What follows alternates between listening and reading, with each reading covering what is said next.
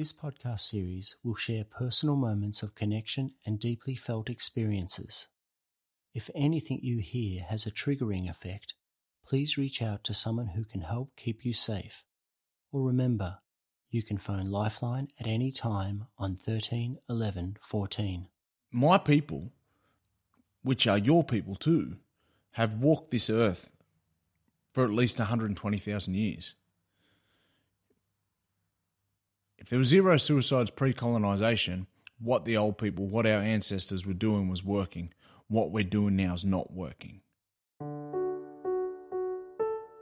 Welcome to Lifeline's Holding On to Hope, a podcast in which people who have attempted suicide share their stories. Joe Williams is a proud Wiradjuri man. Here, he describes his struggles with self doubt and explains how he's connected with his culture to reduce the frightening suicide statistics amongst his people. You know, we're only uh, 99 days into the year, um, we've already had 44 suicides. To First Nation people, Aboriginal people, Torres Strait Islander people of this country, uh, and 25 of those being male and 19 female. It's it's heartbreaking to say the least. You know, it's and there's there's a hell of a lot of undiagnosed mental health issues. Don't get me wrong, um, but you know, a lot of a lot of these communities that that we're losing people. It's you know, it's not specifically related to mental illness. It's um, you know, a lack or a sense a sense of hopelessness. You know, many many people don't just don't see a way out. If we've had three suicides at twelve year old, our young people are at are in immense grief and pain. And and I get that there are other issues underlying within communities that that may that may impact this pain. I get that.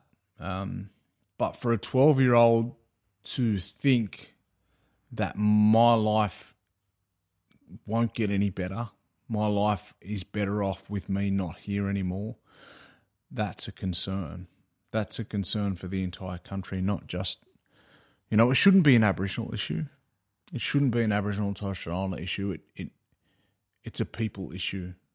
You know, we have to ask ourselves as a country, and we need to ask the leaders, our so called leaders of this country, how on earth we have a 12 year old sitting there contemplating whether they deserve to be here or not that's a sad reality for a lot of our communities.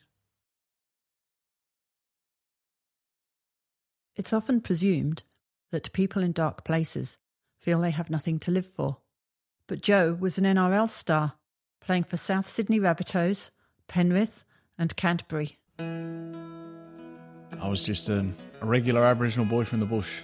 You know, I, I didn't see myself above anyone, or um, I, I can't sit here and tell you that my story was was horribly sad growing up because because although there wasn't a great deal of money in the house, there was a hell of a lot of love, hell of a lot of love, hell of a lot of compassion and, and understanding and and and care. Everyone knew who we were. Everyone knew my family. Everyone knew my dad's side. Everyone knew my mum's side. Small town. What happens, you know. So I was role modeled a lifestyle that that you know my, my dad went to work, my mum went to work. I was role model lifestyle that that that you got to work hard for things that in your life, you know, um, which I'm thankful for. And and then with Dad being an NRL player, an ex NRL player, uh, and then uh, an amateur boxer as well, I was always in and around sport.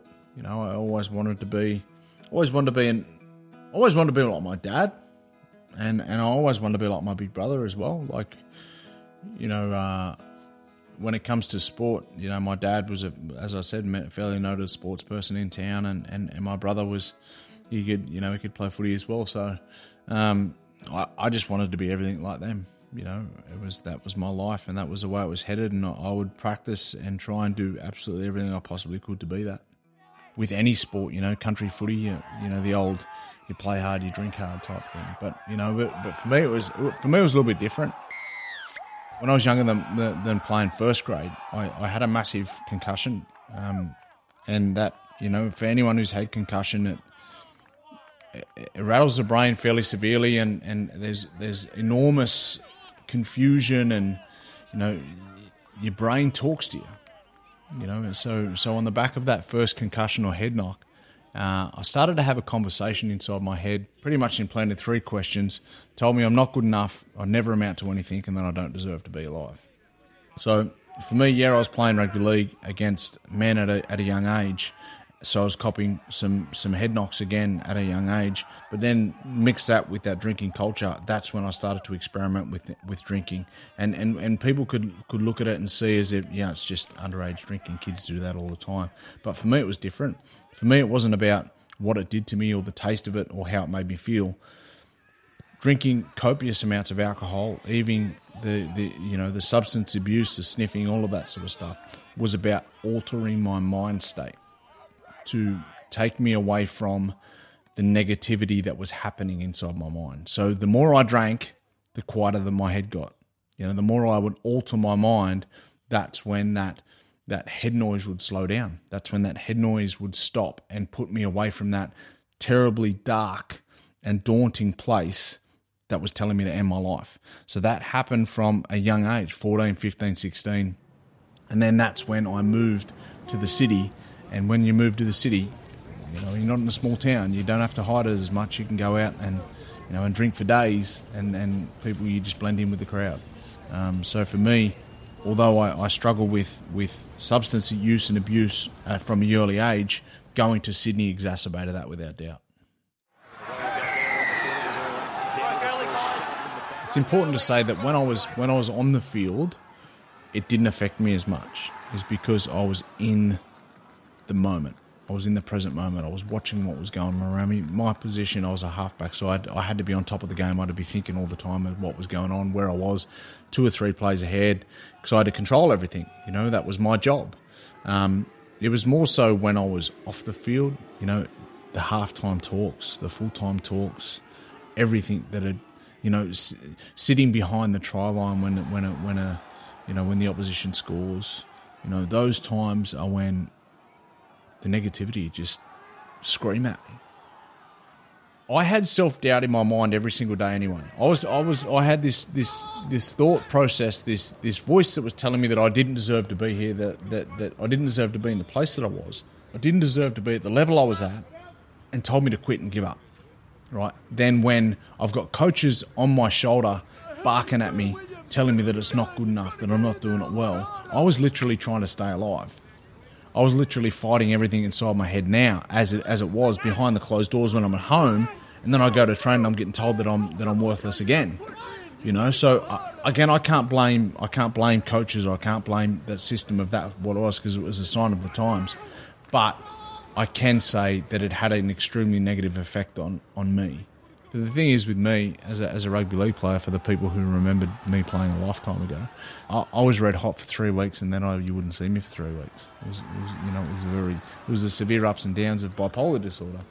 I'd be consistent, I'd be training well for three or four weeks, and then I'd go down again. Was it a choice to go to training every day? Yeah, it was a choice to go to training every day. Was it a choice that was what was happening inside my head telling me to be alive or not? That wasn't a choice. But one good thing Joe discovered in Sydney was boxing. While football played havoc with his mental well-being, boxing seemed to help. I was up and down in, in, in first grade when I was at the Rabbitohs, and um, I was working a couple of jobs, and you know, I I saw uh, Johnny Lewis, uh, Johnny Lewis at a at a local coffee shop, and Johnny said to me, "If you ever if you ever want to come and you know it on the pads, mate, you're more than welcome." So um, it was then I, I met up with him and, and started just doing some work, and I, I started realizing that, that when I was when I was working on the pads with Johnny and working on the bag and even doing some sparring, as much as I was working and, and getting physically fitter, it was teaching me how to be mentally stronger as well. Boxing trainers are usually the most gentle and humble and uh, motivating people because boxing trainers have to convince you that you can do it when everything inside your head tells you you can't.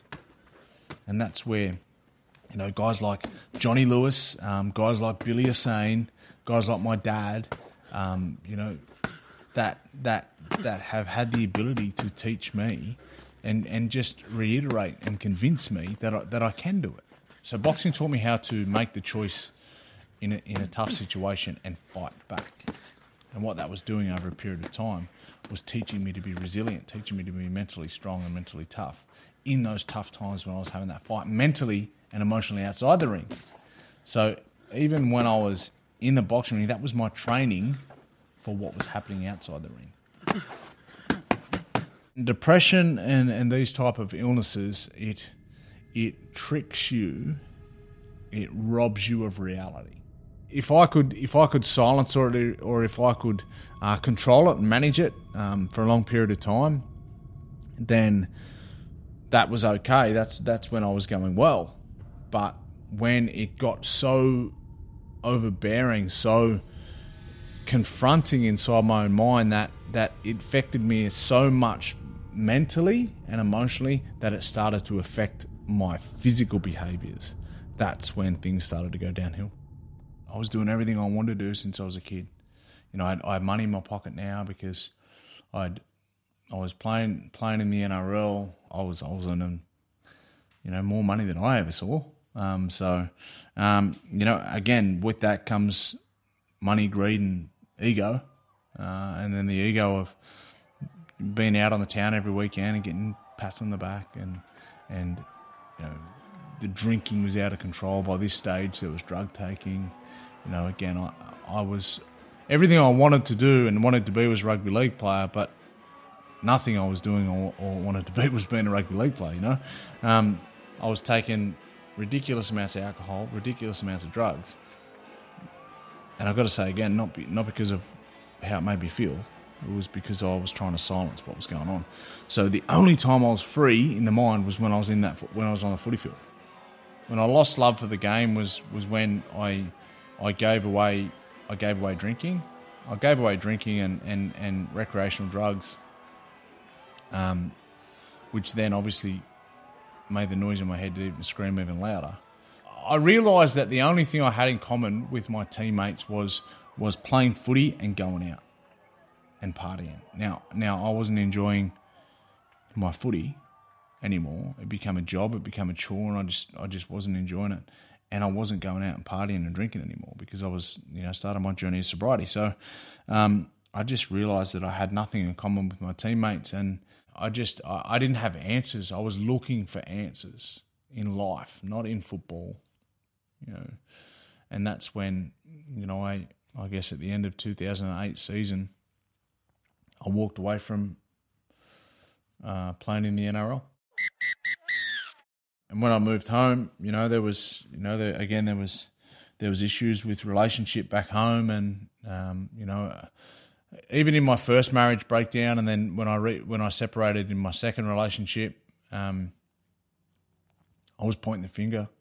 I was pointing the finger at everyone else that was that they were the problem. When I didn't realise, I didn't, I didn't. Uh, I need, I, I needed to identify that I was the problem. I was the only common theme in both of them, right? um, so maybe it was me that was the problem. It was after that second relationship breakdown where I found myself um, in probably the toughest mentally, emotionally place in my entire life. And um, the day I attempted not to be here anymore. If someone looked at me and said, do you, do you love your kids more than anything in this entire world? More than anything in this entire world, I love my children. But in those dire moments, when you've got everything in your head telling you not to be here because everything in your head is telling you that they are better off without you. So it, it was one of those things where I was I found myself on the shower floor and and and and I was it was like I was pulling my hair out with a with with mental pain, not a physical pain that you can feel, but a mental torture that that was screaming at me, telling me not to be here anymore and again, I, I, was using those tips that I was learning in boxing, those those resilient tips to, to try and stay in the fight and, and grind back in each round and, and just poke my jab out and keep going and moving forward. But everything inside my head was trying to counter counterbox that. You know, it was telling me, "Don't, you know, Joe, you're going to be here for your kids," and then it would say, "No, your kids hate you. No, your kids don't love you anymore. You left your kids." Or what about your parents then? You know, you know, mum and dad love you. No, they don't. They hate you. What about your sisters? What about your brother? Like, your family love you, Joe. No, they don't. They don't hate. They they don't they don't want you to be here anymore. They hate you. I know. My, my, my kids love their dad. My parents love their boy. My, my, my siblings love their, their, their, their brother. But everything inside my head was telling me that they didn't. You know, that night, I, I, I did everything in the power of my two hands to not be here anymore. Through connecting with others, we can hold on to hope. To speak to a crisis supporter, please call 13 11 14 24 hours, 7 days a week. You know, when I woke up the next day, I didn't know whether to be disappointed that I was alive or thankful that I was alive. I honestly don't. I, I honestly don't know. You know, I, I, had a conversation the night before in a completely out of it state. I didn't. I didn't know that, that I called one of my best mates, and it was her that, that raised the alarm bells with with family. Um, so I'm I'm thankful of that because, you know, my dad rang me and um, and he questioned my friendship with this girl because he didn't want to believe what she was saying. He said, "Would she, you know, would would would she make something up like that about you?" I said, "No, she wouldn't make anything up about me." He goes, "Well, she said that this happened last night." uh, and it was like the weight off my shoulders. You know, it was like right in that moment, I could have said, "Oh no, no, no, that never happened," or thankfully, I said, "Yeah, Dad, that's true." Um, and then Dad was was over in Cowra, which is two and a half hours away, and um, he said, "I'll be there soon." And he got in the car and he come over, and um, you know, it was that it was probably that day and that night did did you know my my dad loves me and, and I love my dad, but it was probably that day that we bonded as father and son and as best mates. You know, it was um it was a really, really tough time. You heard Joe talk about the positive effects that boxing had on him. But to understand that, here's one of his coaches, Billy Hussein. He aims not only to build champion boxers, but better people a lot of gyms around the world, it's about egos and and pride and not smiling, and it's like it's rubbish. It's a it's a rubbish mentality to have um, um, walking into gym. So what I try to make sure that when you walk in, you you say hello to everybody. You're on the same level as as anybody else in the gym. Doesn't matter if you you've come from an NRL background or whether you're you're a three-time world boxing champion. It means nothing compared. Like you know, when you got kids that are 14, 15 that look up to you, you've got to set an example. So you've got to walk in. You've got to go shake everybody's hand. Um, this is before training, mind you. So you got to get there a bit earlier, shake everybody's hand, and if you're going to say, you know, a few things, how was your day and whatever, do it, get it done. Train, respect the trainer. So you you're quiet during the session, take it all on board, and then when you finish training, you do the same. You shake everybody's hand, um, build that bond, build that respect, build a relationship because it's more than boxing. At times, you might need to help each other outside the gym, and you got to get to know each other. With Joey, I had to be firm with him and explain to him, Joe, if you were going to be a professional athlete, it's you're not just professional by your registration on a piece of paper.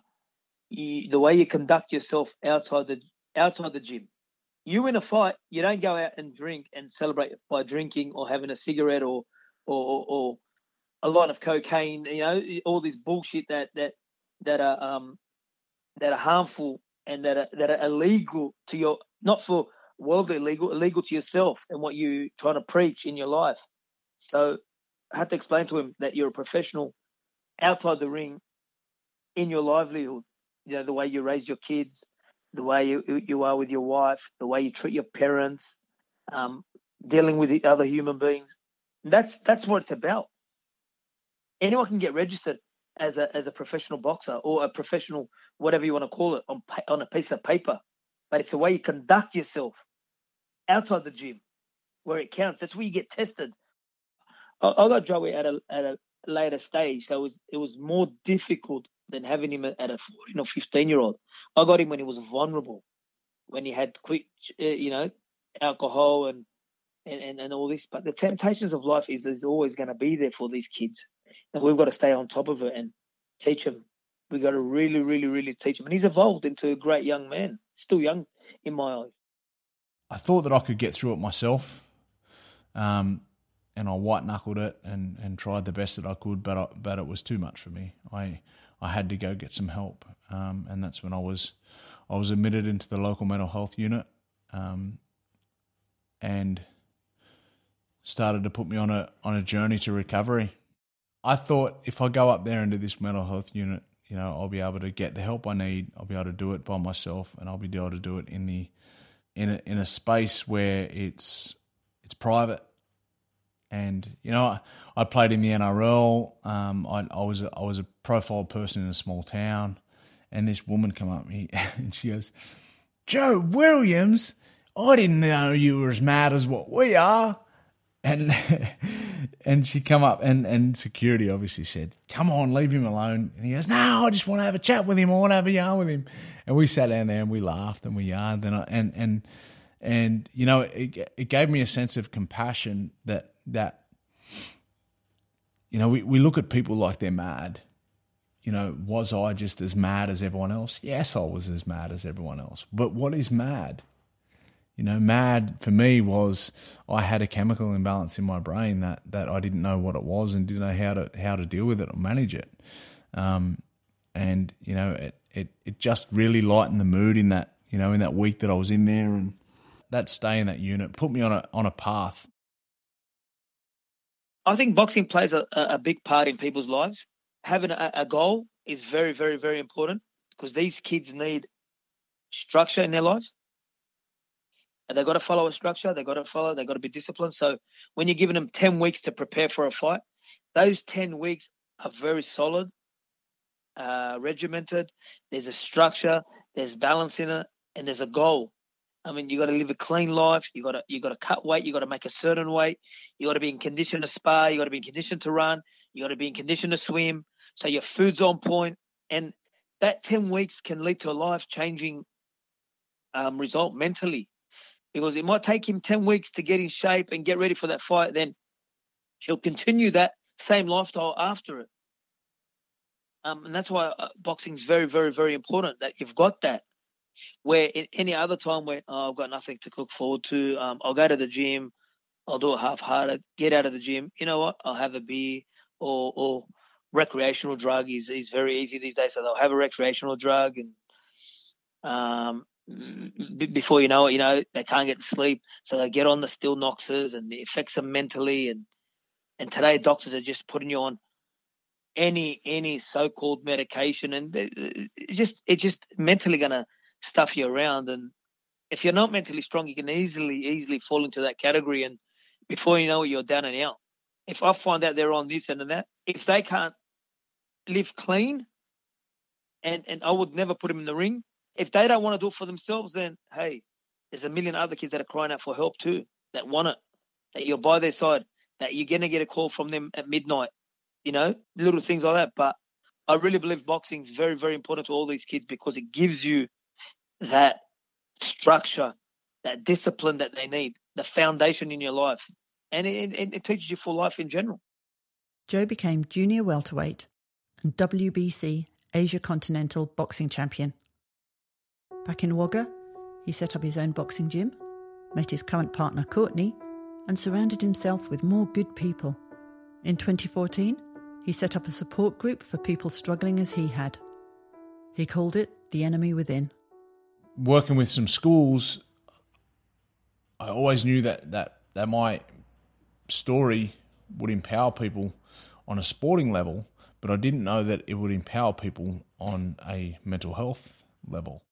The amount of people that came to me saying, "You know what, Joe, I go through the exact same thing. I just didn't know how to articulate it. I didn't know how to tell people because I thought everybody would judge me."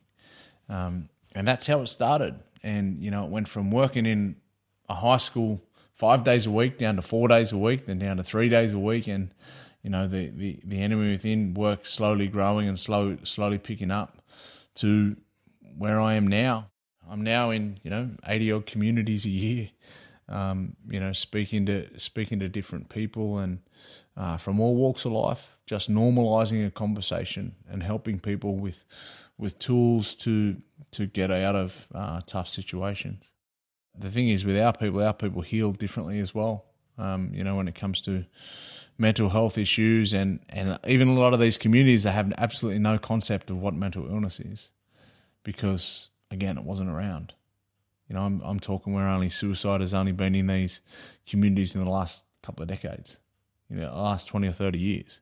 So um, these are communities that have never experienced these things after living a certain way of life for thousands and thousands of years many many many generations to now have, having to juggle, you know, the, these seriously impacting issues that are happening in our communities, it's it's tough. So it's it's it's it's about coming in and understanding the two worlds, our cultural world and and our way of healing culturally, and then the non-indigenous world and the way of you know clinical psychology and so forth as well.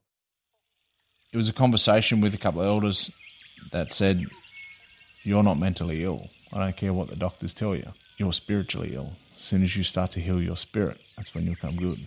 Um, and I, I, I, connected to that a little bit deeper. Uh, and then you know this is over progressive over a number of years, of course. But and then another another elder said to me, and I tell this everywhere I go. I tell the stories between between those two elders. Uh, he said, "The stuff that you learn out here." I was out in the bush. He said, "The stuff that you learn out here, if you connect to this, and you continue to connect to this, all your mental health problems go away. And I know that when I am not when I am mentally unwell, I connect back to that stuff and I get well. Right. So so those elders were right. When I when I heal my spirit, when I connect to you know the the same practices that the old people have been work, walking with and living with for thousands of years, that's when I'm most well. Um, now you know I'm I'm on the road a hell of a lot, so and and and my people we don't heal inside four walls of psychologists and psychiatry and medication. Um, and I get and and I acknowledge that a lot of people do but but but for my people a lot a lot of us don't. You know we, we heal outdoors we heal around a fire we heal where the old people are with the spirit and connecting to mother and connecting to the country. When we talk about culture culture gives us identity. Identity of who we are gives us purpose. When we have purpose, that's when we know where we're going through life. When we when our life has a purpose, the opposite to that is hopelessness. Right? So when we take away hopelessness and give it purpose, that's when we're going to keep people alive. Now, the thing is culture gives identity, identity gives purpose. It's that line, that ladder that we've got to climb to find it. We've got to help non Indigenous people understand that it is our way of life that empowers us, not your way of life. And that's no disrespect by any means. I'm not saying that, you know, you're less than me because your way don't work for me. I'm just saying that I want to be empowered too. So let's empower me right? And and and how how my people get empowered is through culture and identity. Again, culture gives identity, identity gives purpose. Purpose gives us a direction in life. The number one conversation, I guess, and the number one rhetoric that we hear right across the country, right around the world, is reach out for help when you're doing it tough. But I understand that people can't reach out for help. So, so the, probably the biggest the biggest piece of advice that I give communities everywhere I go is reach in to people who aren't doing it well. You know, don't wait for someone to reach out to you. Reach into them. You know, if you're noticing behaviours, if we're noticing people's behaviours, what they say, how they do it, you know, mannerisms, then then we can prevent a hell of a lot of unfortunate circumstance in our communities. You know, for me, because I, I know that in the tough times I don't reach out for help. I, I tell I tell thousands of people every month to reach out for help, but I don't do it when I'm doing the tough. Right, so am I a hypocrite? No, because I've got a fairly severe mental health issue that, that probably doesn't allow me to reach out when I'm doing it tough. And that's not any sign of a weakness. That's just because it is what it is. For me, um, exercise is a big one. When I'm walking around the house kicking stones um, and taking my bad moods out on everyone else, the first thing Courtney says to me is, When's the last time you went for a run? Or when's the last time you exercised? Um, and I'm like, It's not that. I'm just that a bad day. Look, answer the question. When's the last time you exercised? Last week. Well, go for a run, then we'll talk. Right. So I come back in the house. I'm like, How long was I like that for? You know, it's like, um, you know, it's it's the little things that that help people every single day. Um, I, I often tell people that you you don't have to improve by massive margins for it to be improvement. Um, the thing where we get into to issues um, is that is that we could be at ninety percent on top of the world for a week, and then we wake up at ten percent and think, "How the hell did I get here?" To get back to 90%, you've got to get to 11% first, and then 12, and then 13. So I, I just tell people to, to, to make the, the smallest improvements every single day. And how you do that is by identifying, again, the things that you have to do. Um, and then the final one um, for me was acceptance. You know, I get I get so many people saying to me, "I've just been diagnosed with bipolar disorder. I hate it." Well, if you're 25 and you're only you're only just diagnosed with bipolar disorder, that means you already had it for 25 years without knowing what it was, right? When I was uh, diagnosed, and then later in my life, did I start to understand the genetics of addiction, the genetics of mental illness, and you know how it's how it's passed it down from family to family. Um, did I start to understand, and to understand, I had to accept that I've got this illness for the rest of my life, and there was every chance I was born with it. So it's not something I caught, and it's not something that will disappear. You know, I don't have to beat it, and this is, you know, the I, I I've said from day one, you don't have to beat it. You just have to manage it, right? So I accept that what I've got I'll have for the till the day I die. I don't have to beat it. I just have to manage it. And I also accept that there are people around me who don't understand at all what it is that I go through. I just have to help them understand it a little bit better. So you know that's on me. Um, so acceptance, uh, improving your life by by one percent, and you know reach into people who who might be having an issue rather than waiting for them to reach out. Learn to live with the simple values that our old stories have been telling and teaching for thousands of years. More love, care, respect, humility, compassion, and sharing those things. I hate seeing people go through pain, and if I can empower them in one way or another, then that gives me hope that people are going to be able to do that as well. You know, we're, we're, we're in a tough climate at the moment in this country.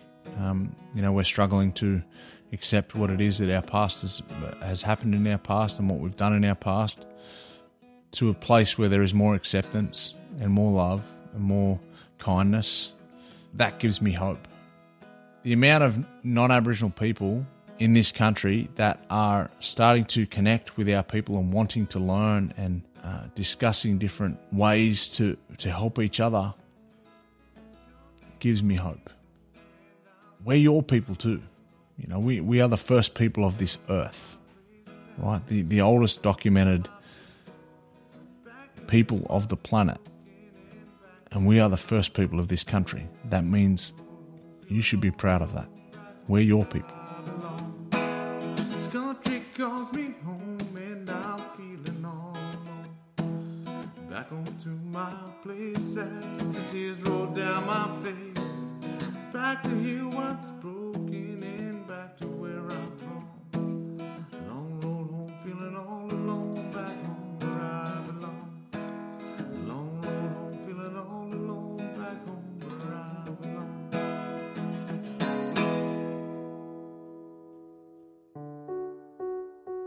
You for listening to Holding On to Hope.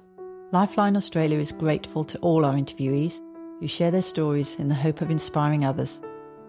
We also acknowledge all of you who provide support to people in crisis and those on their journey to recovery. If you found this podcast helpful or inspiring, please share it, rate it, write a review, or subscribe wherever you download your favourite podcasts. If this story has affected you and you require crisis support, please contact Lifeline on 13 11 14. You can do this at any time or visit lifeline.org.au to access web chat every night from 7pm to midnight. If it's inspired you to be a Lifeline volunteer or to donate, please visit lifeline.org.au. With thanks to Wahoo Creative for interviews, editing, and production, and the voice of lived experience, which is essential in the development of our work.